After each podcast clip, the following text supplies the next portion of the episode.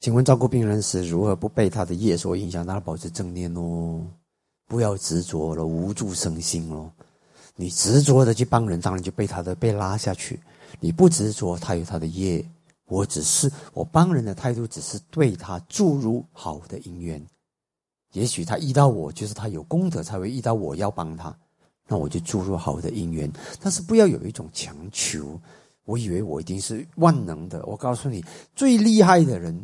那你再怎么样救，最终全部人都会死去，对吧？嗯，对不对？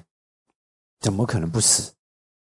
像这样有人告诉我，圣法长老，嗯，最后病痛的时候，全世界发动弟子们都是给他回向功德。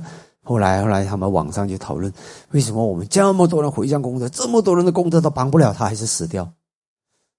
我说，其实正法长老已经病了多少次，大家都全力的照顾，一次一次他恢复，但总有一天会死啊。我们再怎么样的努力，但是我们当然不放弃，但是总有一天，你所有全世界人的努力都动不了一个人要死去，对吧？很奇怪，怎么可能呢？有世全世界的人的心力，也不可能推翻自然界的生老病死的规则啊。一讲，后来他们就明白了。哦，原来是这样。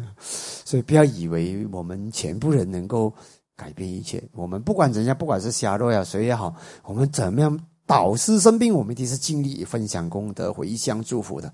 但在全世界再厉害，连佛陀在世也不可能阻挡一个人死去的。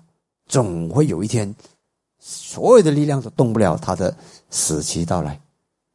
简单的道理，所以带这个理解呢，嗯，我们帮人的时候呢，就不执着了，无助生心，嗯，不执着的去尽力去完成它。